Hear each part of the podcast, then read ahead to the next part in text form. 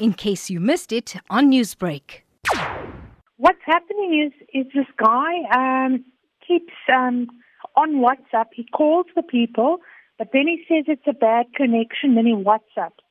Now he follows posts of people that have lost their animals, and then he sends you a message and he says, "Are you like my cat?" Okay, um, is Scruffles your cat? And then I, you say yes. He says, uh, "What are you prepared to do to have your cat back?" And then uh, everybody always asks, well, send me a photo. I can see it's my animal. Then he says, no, I want 500 Rand. I'll send you a photo.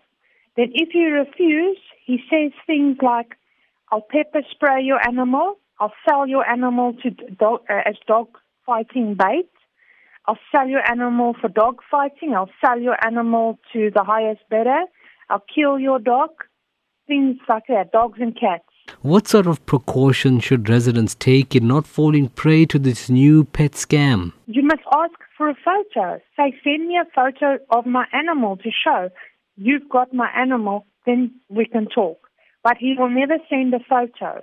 And if, if somebody can't send you a photo, they don't have your pet. I mean, anybody else that, that phones you with information gets right to the point. Listen, I think I have your cat. I'll send you a photo quickly. Everything is suspicious. And then he doesn't say he'll meet you. He says he'll drop it or your animal off by that petrol station or this petrol station and that. So has the matter been reported to police and what has been their reaction? There is so many cases of it. Some people have been caught out that they've actually paid and then nothing's happened.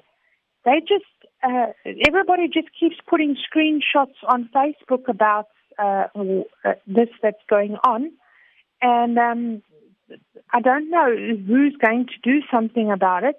And I feel the person that was caught out, the people that were caught out and really paid money, are the people that can make a police case.